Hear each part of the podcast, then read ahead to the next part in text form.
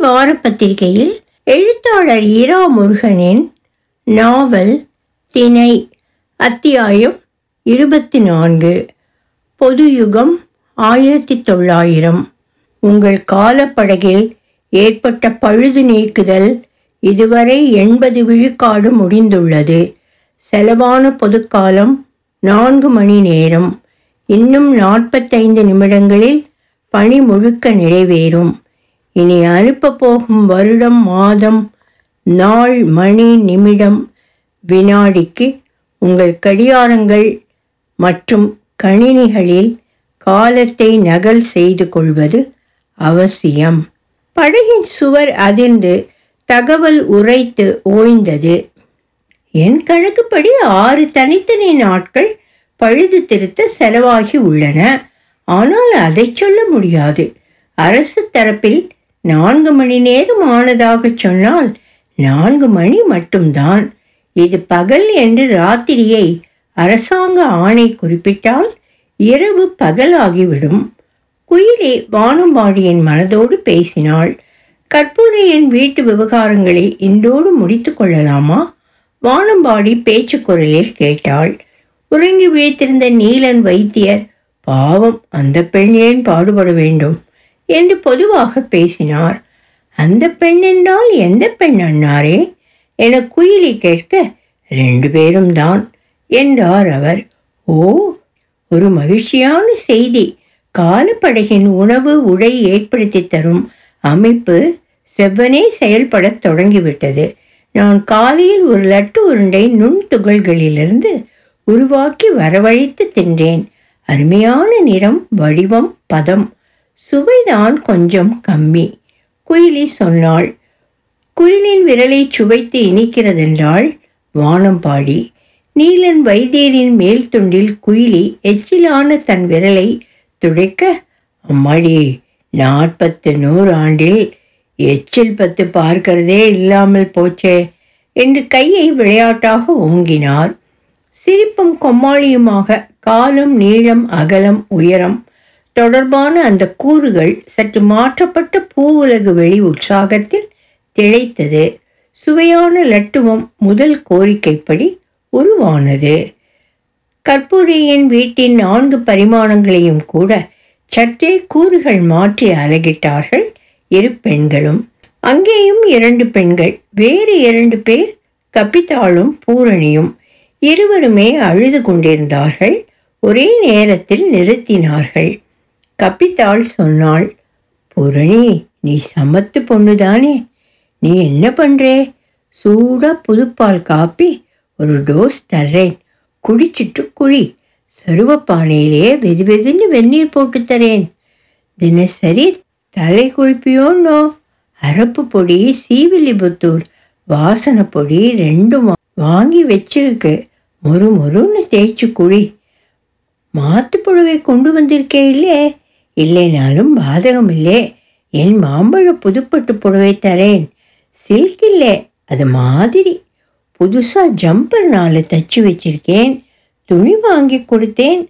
கோடியாத்து ராயர் மாமி ரொம்ப நேர்த்தியாக வெட்டி ஜம்பர் தச்சு கொடுத்திருக்கா? நீயும் நானும். பக்கத்திலே வா. நீயும் நானும். இந்த விஷயத்திலே காமதேனுதான். அம்பாள் நமக்கு தாராளமாக வாரி வழங்கி இருக்காளே மாறிடத்திலே எனக்கு தச்சதை நீ போட்டுண்டு போ. சரியா இருக்கும். அப்புறம் புதுசாக வாங்கி ஆனதும் எனக்கு திரும்ப கொடுத்துடு. ஞாபகம் இருந்தா இட்லி தேங்காய் சட்னி பண்ணியிருக்கேன். சாப்பிட்டு இன்னொரு வாய் ஃபில்டர் காப்பி குடிச்சிட்டு ரெஸ்ட் எடுத்துக்கோ. இல்லை எங்கேயாவது போகணும். யாரையாவது பார்க்கணும்னா அதை செய். ஒரு வாரம் பத்து நாள் இங்கே இருந்துக்கோ. ஆட்சேபணி இல்லை. அப்புறம் நேரே சவாரியை விட்டுடு. சரியா? நான் எங்கள் ஆத்துக்காரன்னு ரெண்டு பேர் ரெண்டே பேர் குடும்பம் நடத்துறதா? தாலி கட்டி என்னை கூட்டிகிட்டு வந்ததுலேருந்து ஏற்பாடு ரெண்டு பேருக்கு தான் ரெண்டுன்னு சொன்னேன்னா இன்னொன்று வந்துட்டுருக்கு அதை அப்புறம் சொல்கிறேன் எப்படி இருந்தாலும் நீ மூணாவதா நாலாவதா எல்லாம் இங்கே வர முடியாதேடி பொண்ணே. நைச்சியமாக பூரணியை ஒரு வாரம் பத்து நாளில் வெளியே அனுப்ப கப்பித்தாள் பிரயத்தனப்பட்டு கொண்டிருக்க கற்பூரமையன் ஒரு டபரா டம்ளரில் காப்பி எடுத்து வந்து பூரணிக்கு கொடுத்து விட்டு சொன்னான். இந்தா குடி பூரணி மீதியெல்லாம் அவள் சொன்னபடி ஆனால் எங்கேயும் வெளியே போக வேணாம். நான் பத்து மணிக்கு ரெக்கார்ட் தர்ற மியூசிக் கம்பெனிக்கே பிராட்வேயில் இருக்காது. அங்கே கூட்டிட்டு போகிறேன் நன்னா நடக்கும் எல்லாம். அவன் கபியை பார்த்து சொன்னது இது. கபியே கண்ணை தொடச்சுண்டு இன்னொரு ஏழு இட்லி பண்ணிடு. நீ நினைக்கிறபடியெல்லாம் இல்லை. பூர்ணிக்கே இன்னைக்கு பிளேட் போட போறா. எல்லாம் சரியா ஜெயமா வரணும்னு வேண்டிக்கோ. அவள் பதில் சொல்வதற்குள் குற்றால துண்டை நீட்டினான் பூரணியிடம். வெந்நீர் எதுக்கு?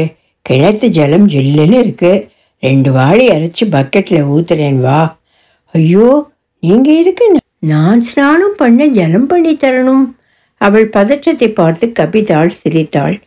போரும்டி அம்மா பிராமணாளத்து பேச்சை தப்பும் தவறுமா பேச வேண்டாம் கேட்டியா?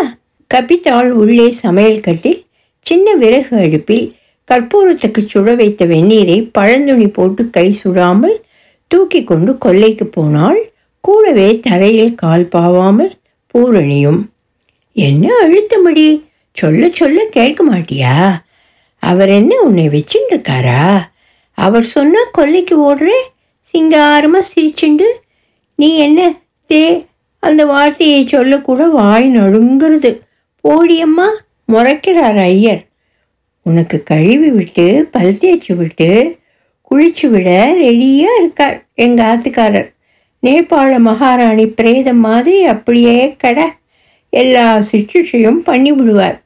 எனக்கு ஜுரம் வந்தபோது கரிசனமாக பார்த்துட்டார் இப்போ உனக்கு சகல விதத்திலேயும் அதுக்கு மேலே சேவை சாதிக்க போகிறாராமா கபிதாள் வாய் ஓயாமல் பேசிக்கொண்டே போனாள். பூரணி குளித்து தலையாற்றி கொண்டு சமையல் கட்டில் போய் நின்றாள். இது பூஜை அலமாரி இருக்கப்பட்ட கிச்சன். பக்கத்திலே வராதே. சொல்லியபடி கப்பித்தாள் ஏற இறங்க அவளை பார்த்துவிட்டு ஹாலுக்கு போய் மர அலமாரியை திறந்து எடுத்து வந்து பூரணியிடம் நீட்டியது ஒரு பட்டு ஜம்பரை. நீல புடவைக்கு சிவப்புடவைக்கு எப்படி சரியாக வரும்? இது பாரு கிளிப்பச்சை கொஞ்சிறது எடுத்துக்கோ. போட்டுட்டு போயிட்டு வாடி அம்மா. ராயர் மாமி கிட்டே தைக்க போடுற போது உனக்கும் போடுறேன். எப்படியாவது உன்கிட்ட அனுப்பி வைக்கிறேன். இப்போ அவர் சொல்றதை எல்லாம் நம்பிண்டு இருக்காதே ஆம்பளைகள் எல்லாரும் ஒரே மாதிரி தான் உன்னோட தேக சம்பந்தம் வச்சுட்டாரோ இல்லையோ தெரியாது. அவ நாய் மாதிரி பின்னாலேயே வர்றது. அதுக்குத்தான் நான் போட்டுக்கோன்னு உனக்கு ஜம்பர் கொடுத்தா அவர் அவுத்துடுன்னு நீ போட்டுன்றதை எடுப்பார்.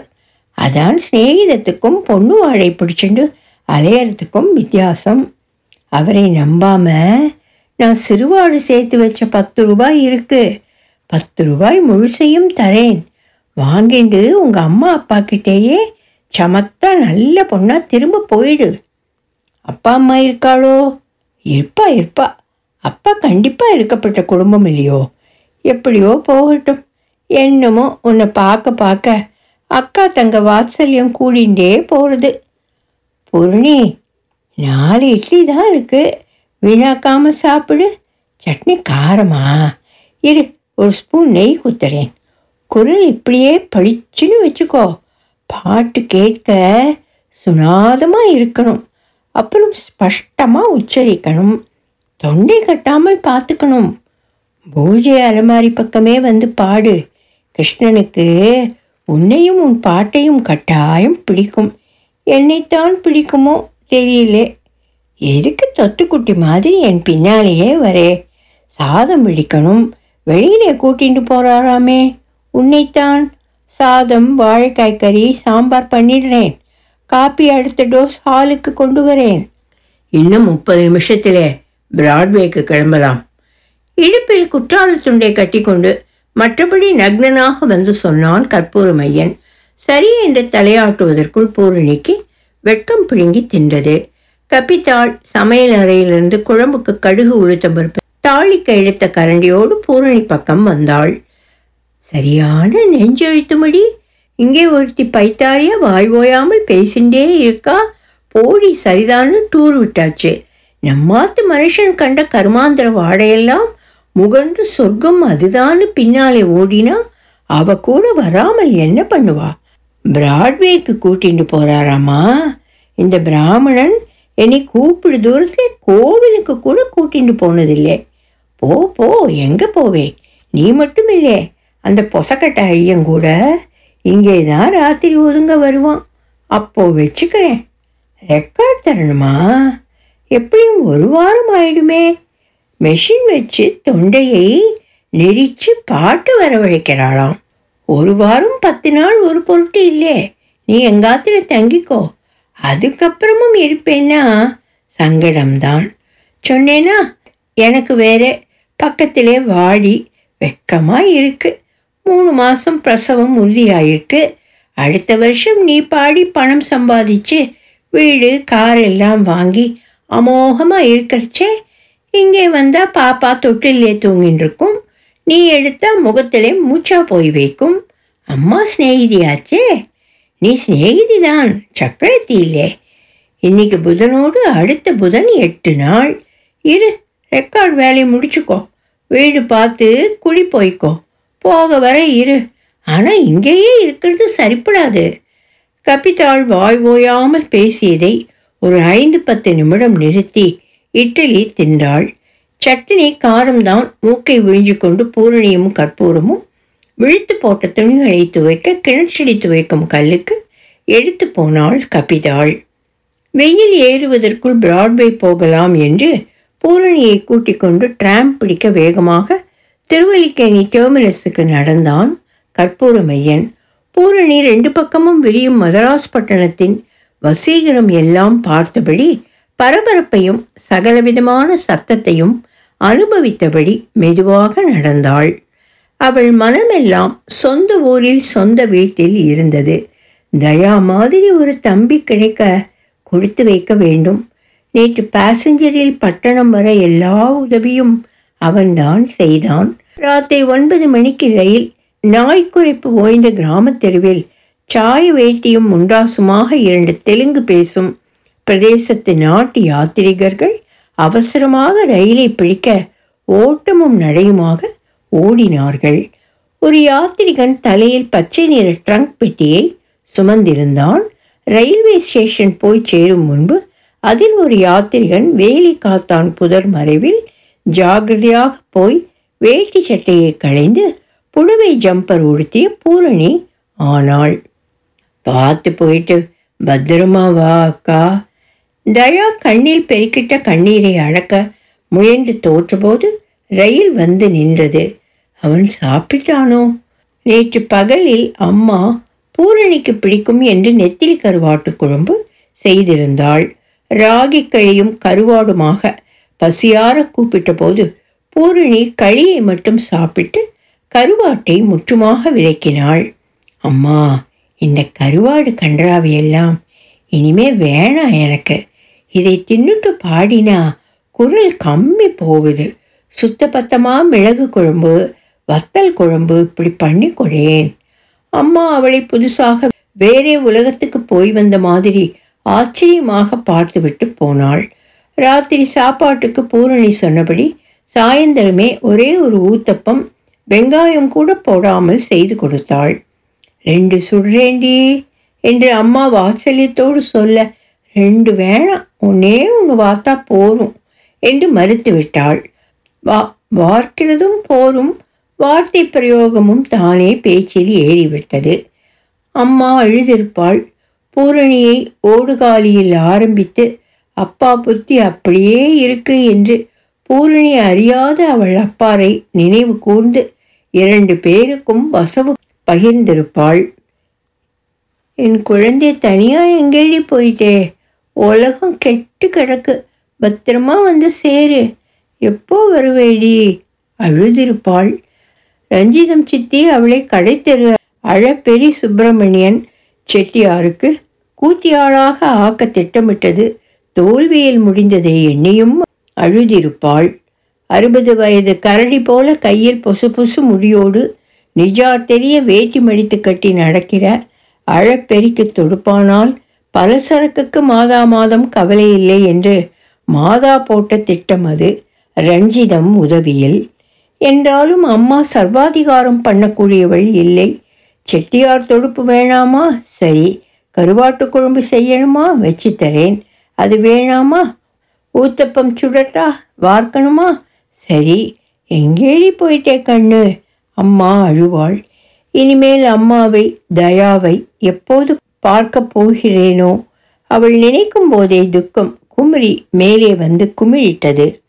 முன்னால் போன கற்பூரையன் திரும்பி பார்த்து பின்னால் வந்து அவள் கையை பற்றி சீக்கிரம் வா என்று அழைத்து போக ஆணும் பெண்ணும் கையோடு கை சேர்த்து நடக்கும் உலக அதிசயத்தை கண்ணுற்ற பட்டணவாசிகள் ஊர் கெட்டு போச்சு களி வந்தாச்சு பாந்தமாக ரொம்ப நல்லா இருக்குது இந்த ஜதை கல்யாணமாச்சோ என்னவோ என பல வகையிலும் கருத்து தெரிவிக்கவில்லை.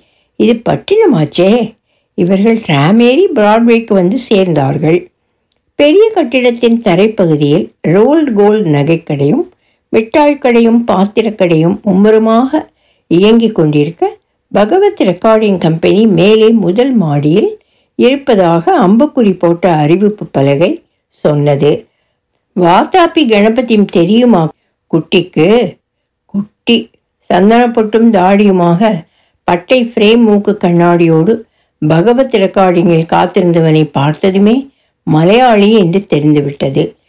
இப்போது பதினெட்டு வயசுக்காரி பூரணி குட்டியாக கற்பூரமையன் அவள் மதுரைக்காரி என்பதை மட்டும் குறிப்பிட்டு சொன்னதோடு வாதாபி கணபதி மட்டுமில்லை சாமஜவரகமனாவும் கரதள பாடம் என்றும் இன்னும் நாட்டையில் கணபதி வழிபாட்டு பாடல் வரை தெரியும் என்று பூரணியை கைகாட்ட அவள் ஹிந்தோளத்தை கம்பீரமான யானை நடை ஆக்கினாள். போனோகிராம் மின்சார உயிர் பெற்று உய்யென்று விசிலடித்தது. நன்கானி என்று உள்ளே பார்த்து கூப்பிட்டார். குட்டியை பாட தயாராக இருக்கச் சொன்ன கருணாகரன். கண்ணாடி சுவர் ஒன்று புலப்பட திரை ஒன்று ஓரமாக இழுக்கப்பட்டது. சுவருக்கு அந்த பக்கம் ஃபுல் சூட் அணிந்த குள்ளமான ஒருத்தர் சுவிட்சை போட வேக்ஸ் மாடல் ஆன் என்று அங்கே இருந்து சத்தமாக சொன்னது கேட்டது. பூரணிக்கு முன்னால் நாய்க்குடை காளான் போல் ஒரு பித்தளை நந்தியாவட்டை பூ. பூரணி நல்லா அந்த காளான் பூ உள்ளே முகவாய்க்கட்டை இருக்கணும். அங்கே இருட்டுக்குள்ளே பார்த்துக்கிட்டு முடிஞ்ச அளவு சத்தமாக மன்னர் வந்தாரே பாண்டிய மன்னர் வந்தாரே பாடு. இது டெஸ்ட் தான். ஆனாலும் மெழுகு சிலிண்டரிலே ரெக்கார்ட் ஆவார். நீ பாடி கூப்பிட்ட மன்னர். We go three two one go பாடி முடித்து பதிவு ரொம்ப பிரமாதமாக பாடியிருக்காள். பூரணி என்று கை உயர்த்தினார்கள். கம்பெனியார். நன்கானி எனப்பட்ட ஊசிக்கோடுகள் நிறைந்த கால்ச்சராயும் கோட்டும் அணிந்த கனமான் கண்ணாடி சுவருக்கு அந்த பக்கம் அடுத்த இரண்டு மணி நேரம் மெனக்கெட இஞ்சி தேநீர் சுக்கு காஃபி பக்கோடா பிஸ்கெட் கடலை என்று தீனி வ- வந்த மணியமாக இருந்தது. திடீரென்று உள்ளே இருந்து கணீர் என்று பூரணி முதலில் பாடிய சாமஜி வரகமனாவும் மன்னார் வந்தாரேயும் ஒலிக்க நன்காணி வெளியே வந்து பூரணி கன்னத்தில் முத்தமிட்டு நீ என் பேத்தி வயசு. நல்லா இருமா அவ மாதிரி அல்பாயுசில் போயிடாத என்று உத்தரவிட்டு விட்டு மறுபடி கண்ணாடி சுவர்கள் அமைந்த அவருடைய பாதுகாப்பான கோட்டைக்குள் போய்விட்டார். அடுத்து மடமடவென்று பல பாடகிகளும் பாடகர்களும் பாடி பிரபலமாக்கிய பாடல்களும் பூரணி குரலில் சுழலும் மெழுகு உருளையில் அதிர்ந்து கோடு கிறுக்கி போக அழுத்தமாக பதிந்தன. மொத்தம் பத்து பாட்டு இன்றும் நாளையும் ஐந்து ஐந்தாக பதிவாக முடிவானது. கருணாகரன் ஒரு வெள்ளித்தட்டில் இருநூற்று ஒரு ரூபாயும் வெற்றிலை பாக்கும் ரொம்ப கனிந்த மலைவாழைப்பழமும் வைத்து பூரணியிடம் கொடுத்து எடுத்துக்கோ குட்டி இது அட்வான்ஸ் என்றார் அட்வான்ஸ் தரார் எடுத்துக்கோ என்றான் கற்பூரமையன் சந்தோஷத்தோடு. இது இங்கே பாடுறதுக்கு அட்வான்ஸ் மட்டுமில்லை. வேறே எந்த கம்பெனியிலும் பாடக்கூடாது. அதுக்கான தடையும் தான். நன்கானி வெளியே வந்தபடி சொன்னார். ராத்திரி ஏழு மணிக்கு பகவத் ரெக்கார்டிங் கம்பெனியின் இரண்டு மாடிப்படியில் இறங்க பூரணி தடுமாற அவள் கையை இறுக பற்றியபடி கற்பூரையன் சொன்னான் கதர்கொடி கப்பல் கோணுதே இல்லே.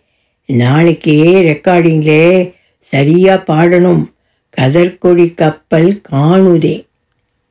இருட்டில் அவளை முத்தமிட்டான். பூரணி அவன் கையை பற்ற சுவாசம் முட்ட இறுக்கி அழைத்து விலக்கி நடந்தான் கற்பூரமையன். பாம்பே இனிப்பு கடையில் அரை வீசை அல்வாவும் காரச்சேவும் பக்கத்தில் பத்து முழம் மல்லிகைப்பூவும் வாங்கி கொண்டாள் பூரணி.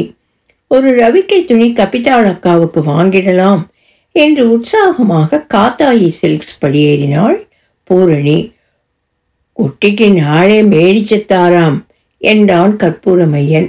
குட்டிக்கு இப்போ வேணும் பிடிவாதம் பிடித்தாள் பூரணி. நாளைக்கு வாங்கலாமடி கற்பூரமையன் அவள் பக்கம் நெருங்கி நடந்தபடி சொன்னான். வாங்கலாமடி வாங்கலாமடி அவள் பிரித்து மனதில் சொல்லி சிரித்தாள். குட்டி எந்தினு புஞ்சிரிக்குள்ளது அவள் ஒன்றுமில்லை என்றபடி நடந்தாள். இந்த பத்து பாட்டும் அடுத்த மாதம் விற்பனைக்கு வரும்போது பூர்ணா தாஸ். என்ன பார்க்குற நீதான் பூர்ணாதாஸ் பாட்டு பற்றி மெட்ராஸ் பிரசிடென்சியே பேச போகிறது அவன் தெருவில் போன சேரட் வண்டியின் மங்களான பெட்ரோமாக்ஸ் வெளிச்சத்தின் தொலைவில் கண்ணட்டு சொன்னான். மெதுவாக ஊர்ந்து கொண்டிருந்த டிராமை கை காட்ட ஆச்சரியகரமாக அது நின்றது. கல்பூரம் இங்கே என்னடா பண்ணுறே டிராம் கண்டக்டர் பச்சை என்ற பச்சையப்பன் நிறுத்தி ஏற்றி கொண்டு போனான். திருவல்லிக்கேணியில் பத்து பேரில் எட்டு பேர் கற்பூரத்துக்கு சிநேகிதம். சிநேகிதன் என்பதால் மட்டுமில்லை கற்பூரையனோடு அழகான இளம்பெண் ஒருத்தி கூட வருவது சம்பந்தமான தகவல் எல்லாம் பச்சைக்கு வேண்டியிருந்தது. அக்கா மகள் ஹைதராபாத்லேருந்து வந்திருக்கா என்று கற்பூரம் சொல்ல அவன் ஒரு சிரிப்பு மூலம் எவ்வளவு நம்பினான் என்று தெரியப்படுத்தி எம்டன் என்று பேச்சை மாற்றினான். ஒன்பதரை மணிக்கு வீட்டு வாசல் ஏறும்போது உள்ளே ஊஞ்சலில் படுத்தபடி நித்திரை போயிருந்த கப்பித்தாள் கனவில் குயிலியையும் வானம்பாடியையும் சந்தித்ததாக நினைத்தபடிக்கு அவர்களோடு பேசிக் கொண்டிருந்தாள். நீலன் வைத்தியர் என்ற அந்த மூத்த வைத்திய கவிஞரோடும் உரையாடுவதாக கனவு கண்டதாக அவள் நினைத்தது கனவில்லை என்று அவளுக்கு புரியாது. வானம்பாடி கபிதாளை விளையாட்டாக அவர்களின் நாற்பரிமாண கூறுகளுக்கு பொருத்தி பிரணியை தெளிவித்ததை குயிலி கண்டித்தாள். ஏண்டி கழுதே இந்த பொண்ணு ஏற்கனவே பலகீனமாக இருக்கப்பட்டவள். நம்ம கூறுகளுக்கு மாத்தி என்ன விளையாட்டு? அங்கே பாரு கப்பித்தாள் எழுந்து வரா. வானம்பாடி சொன்னபடி ஊஞ்சலில் உட்கார கப்பித்தாள் வா பொண்ணே இப்பத்தான் வழி தெரிஞ்சுதா என்று அவளோடு கைப்பின்னிக் கொண்டு கேட்டாள். குயிலி அவசரமாக கபிதாள் மனதில் சொன்னாள் பூரணிக்கிட்டே ஜாக்கிரதையா இரு. வராந்தா தேள் புதைபூமி பற்றியும் எல்லா தேளும் அங்கே இருக்கு. சிகப்பு கருப்பு தேள் சிநேகித தேள்னு ஒன்று இல்லை. சந்தர்ப்பம் கிடைச்சா எல்லாம் கொட்டும். பூரணி அப்படித்தான். உனக்கு நல்லது நேர்வா எப்பவும். நாளைக்கே கற்பூரமையன் அக்குள் வியர்வை இவ தோளிலே படுற மாதிரி நின்னா அவனோட ரமிக்காமல் இருக்க மாட்டா. இங்கே ரெண்டு பேரும் விலகி விலகி நின்று பேசுறா. சரி வேற எங்கேயாவது சேர்ந்து இருந்தது தெரியுமோ?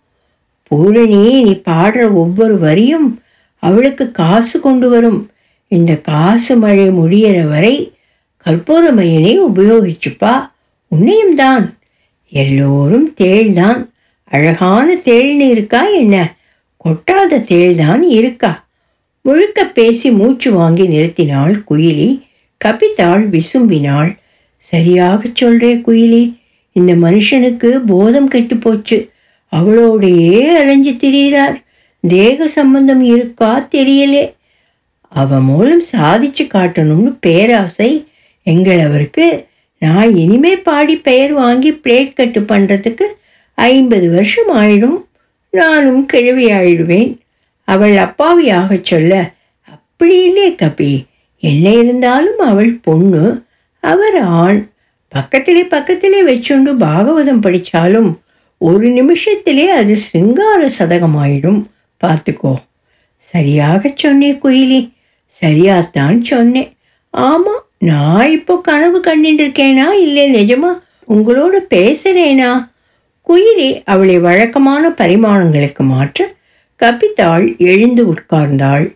மெல்ல ஊஞ்சலை ஆட்டியபடி பாகவதம் படித்தாலும் என்று பாதி சொல்லி நிறுத்தி பூர்த்தி செய்ய சொல்லை தேடினாள். பகவத் ரெக்கார்டிங் தான் கபி அங்கேதான் பாட்டு பதிவு எல்லாம் என்று தொடர்ந்தாள் பூரணி. அடுத்த நிமிடம் அங்கே அராதியான அமைதி சூழ்ந்தது. காலையிலே இருந்து ராத்திரி வரைக்கும் இவளோடு அலைய முடிகிறது ஞாபகம் இருக்கோ இன்னைக்கே? காரடையா நோன்பு ஏது? ஆத்துக்காரி தனியாக இருக்கா? டைஃபாய்டில் கிடந்த உடம்பு. சரடு எடுத்து கொடுக்கணும். நோன்பு அடை பண்ண இட்லி கொப்பரையிலே பரத்த வைக்கோல் தேடி வாங்கிட்டு வந்து தரணும். இப்படி ஒரு கரிசனம் கிடையாதா? சொப்பனத்திலே வந்தாலும் சரியாகத்தான் சொன்னான். உங்ககிட்டே அது ஜாக்கிரதையாகத்தான் இருக்கணும். வந்ததும் ஊஞ்சலே உட்காரணுமா? கை கால் அலமிண்டு வாடி. நீங்களும் தான் நோன்பு அடை வெண்ணெய் எல்லாம் பண்ணி வச்சிருக்கேன். அம்மணி கொழுக்கட்டையும் குட்டி குட்டியாக பண்ணியிருக்கேன். சாப்பிடுவியோடி. குட்டி எல்லாம் தின்னும். என்று வாய் வரை வந்ததை நிறுத்தி கொண்டான் கற்பூரமையன். இல்லை வெளியிலே காசி பாட்டி ஓட்டலா என்னமோ எங்க உத்தமதானபுரம் மாமா சொல்வாரே. அங்கே போய் கொட்டிண்டு வந்துட்டேடா ரெண்டு பேரும். ஹரிக்கேன் விளக்கு எடுத்துட்டு போடி கொல்லைக்கு. நீ வேணாம் கீழே போட்டுடுவே. ஐயர்வாள் என்ன அவளுக்கு கொல்லைக்கு போக வழிகாட்டுங்கோ. அப்படி பிருஷ்டத்தை தாங்கி கொல்லைக்கு கொண்டு போய் விட்டு எல்லா உபச்சாரம் பண்ணணும்னு இருக்கு. நீ அழறியா சிரிக்கிறியாடி? என்னடா இவ ஒரு நிமிஷம் மல்லிப்பூ மாதிரி மெத்துன்னு வாசனையா இருக்கா? அடுத்த நிமிஷம் கருந்தேள் மாதிரி விழுந்து கொட்டுறா இவ எப்படியானவள்னு யோசிக்கிறியா? நான் என்ன பண்ண? மனசில் ஒன்றும் இல்லை நாக்கிலே தேவலோகத்திலே இருந்து யாராவது வந்தா வார்த்தை நல்லதா வரும். ராட்சசி வந்துட்டா விழுந்து புடுங்கிடுறது தான் நீ லட்சியம் பண்ணாதே. பண்ணினா இம்புட்டு தூரம் வந்திருப்பியா தனியா? என்ன ராத்திரி பதினோரு மணிக்கு அம்பாரமாக சமையல் பாத்திரம் கிடக்கு தேய்ச்சிட்டு வரேன் என்று கப்பித்தாள் உட்கார கற்பூரமையன் அவளை வலுக்கட்டாயமாக எழுப்பி படுக்கை அறையில் விட்டு சொன்னான். பாத்திரமெல்லாம் நாளைக்கு தேய்க்கலாம் நான் செஞ்சு தரேன். மலைப்பனி படிஞ்சு மீண்ட சரீரம் உறங்குடி. அடுத்த பத்தாம் நிமிடத்தில் அவள் அசந்து உறங்க கற்பூரமையன் வீட்டில் பக்கத்து வீட்டு பசு தர்மம் எட்டி பார்த்தது. மெல்ல ஹாலுக்கு வந்து பூரணி அருகில் படுத்துக்கொண்டான். அரை மணி நேரத்தில் கப்பித்தாள் தண்ணீர் குடிக்க சமையல் கட்டுக்கு போகும்போது அவர்கள் மும்முரமாக முயங்கி இருந்ததைக் கண்டு தனக்குள் சிரித்தபடி படுக்கை அறைக்குள் நுழைந்தாள். பத்து நிமிடம் படுத்து ஹால் ஓரமாக வாசல் திண்ணைக்கு போய் ஓடுகள் பிரிந்திருந்த இடத்தில் கைவிடப் போனாள். குயிலி அவளுக்கு அமைத்து வைத்திருந்த அபாய அறிவிப்பு மணி மெல்ல அதிர வானம்பாடியும் அவளும் எழுந்து கூறு திருத்தி கபிதாளின் உலகில் வந்தார்கள். அவர்கள் கண்ணில் முதலில் பட்டது கற்பூரமையனும் பூரணியும் அனைத்தபடி உறவில் ஈடுபட்டு சுகித்த மான்கள் போல அசந்து உறங்கி கிடந்தார்கள். பூரணி பக்கத்தில் கிடந்த போர்வியை எடுத்து இருவரையும் போர்த்தினாள் கப்பித்தாள் கப்பித்தாள் படுக்கை அறைக்கு மெல்ல திரும்பி கனவு தொடர்வதாக நினைத்து நனவும் கனவுமாக பின்னி இருக்க கிடந்தாள். தேடுகளின் உலகமும் அதே நாற்பரிமாண கூறுகளில்தான் என்று குயிலி சொன்னது புரியாமல் அசை போட்டபடி செருப்பை தேடி எடுத்து அணிந்து கொண்டு நீலன் வைத்தியரும் அவர்களோடு நடந்தார். தேள்வலைக்குள் இருந்த தேள்களையெல்லாம் வெளியே வரச் சொன்னால் குயிலி வந்தவை மொத்தம் பதினேழு செந்தேள் ஒன்பது கருந்தேள் எட்டு. உள்ளே இன்னும் இருப்பவை செந்தேள்களுக்கும் கருந்தேள்களுக்கும் ஏற்பட்ட போரில் காயமடைந்தவை மூன்று. இவை வர்ணபேதமின்றி கணக்கில் வராதவையாக கருதப்படும். கொடுக்கை அவசரமாக அசைத்து ஒரு செந்தேள் குயிலிக்கு பதில் சொல்லியது. அப்படியென்றால் இந்த பதினேழு தேள்களும் ஒவ்வொன்றும் தனித்தனியாகவும் சேர்ந்தும் ஒரு உறுதிமொழி தர வேண்டும். கபித்தாள் என்ற இந்த ஸ்திரீயை உயிர் நீங்கும்படி கொட்டாமல் இருக்க உறுதிமொழி. வானம்பாடி குயிலியோடு மனதில் பேசினாள். நீ அறியாதவள் அல்ல. காலக்கோட்டை மாற்றி கபியின் உயிரை நீட்டிப்பது செய்யக்கூடாதது. நாம் வெறும் பார்வையாளர்கள். அது எப்படி நாம் ஒன்றும் செய்யக்கூடாது? கண்ணுக்கு முன் ஒரு பரிதாபமான நிகழ்ச்சி நடக்கும்போது அதை தடுத்து நிறுத்த வேண்டாமா? என்று கேட்டார் புதியதாக உரையாடலில் கலந்து கொண்ட நீலன் வைத்தியர். அண்ணாரே நீரொன்றும் பேசாமல் இரும். இது உமக்கு அப்புறம் சாவகாசமாக விளக்குகிறேன். இதெல்லாம் நடந்து விட்டது. நாம் அந்த காலத்துக்கு போயிருக்கிறோம். அவ்வளவுதான். வானம்பாடி சொல்ல தேள்கள் குயிலியிடம் வாக்குறுதி கொடுத்தன. இந்த பெண் கபிதாளை நாங்கள் உயிரிழக்கச் செய்ய மாட்டோம். குயிலி வானம்பாடியை எப்படி நான் ஜெயித்தேன் பார்? என்று மனதில் பெருமை பாராட்டிவிட்டு போகலாம் வா. என்றாள். பத்தே நிமிடம்தான் கபிதா முழு விழிப்போடு தேழ்வளைக்கு அருகில் நின்று உள்ளே கைவிடப் போனாள். வேண்டாம் என்று தோன்றியது ஒரு காப்பி குடித்துவிட்டு யோசிக்கலாம். கற்பூர மையன் கூடத்தில் நின்றபடி நான் தூக்கத்திலே நடக்கிறேன். கக்கூஸ் போகணும்னு ஹாலுக்கு வந்துவிட்டேன் என்று முணுமுணுத்தபடி பின்னால் நடந்தான். பூரணி அவசரமாக எழுந்து நின்று கபிதாளை பார்க்க வா ஒரு காப்பி குடிக்கலாம். என்று அவளை அழைத்தபடி சமையல் கட்டுக்கு போனாள் கபிதாள். உடல் அசுத்தமாக இருக்க குளிக்காமல் எப்படி காப்பி குடிக்க? அக்கா நான் சுத்தமாக இல்லை குளிச்சுட்டு வரேன் என்றபடி பின்னால் கிணற்றடிக்க ஓடினாள். கிணற்றில் சாடினாள் பூரணி. காப்பி குடித்துவிட்டு தேள் வழியில் கைவிட்டாள் கபிதாள். கணக்கில் வராத தேள் யுத்தத்தில் காயம்பட்ட மூன்று மூத்த தேள்களும் போகம் அனுபவிக்கும் சுகத்தோடு அவள் புறங்கையில் கொட்டின. அவள் இறந்து போனாள். வயிற்றிலிருந்த கருவும் அசைவு நீங்கியது. கற்பூரமையனை காணவில்லை. அந்த இரவு விழிந்தது முதல்.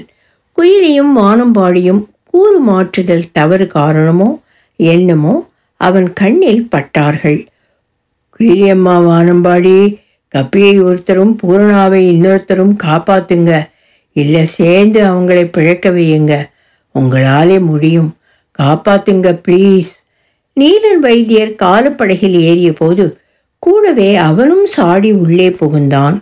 அழகு மாற்றப்பட்டு காலப்படகு பயணியரோடு அவனும் தெரியாத காலத்துக்கு புறப்பட்டான்.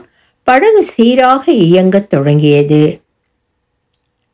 தினை நாவல் தொடரும். ஒலிவடிவம் சரஸ்வதி தியாகராஜன் பாஸ்டன்.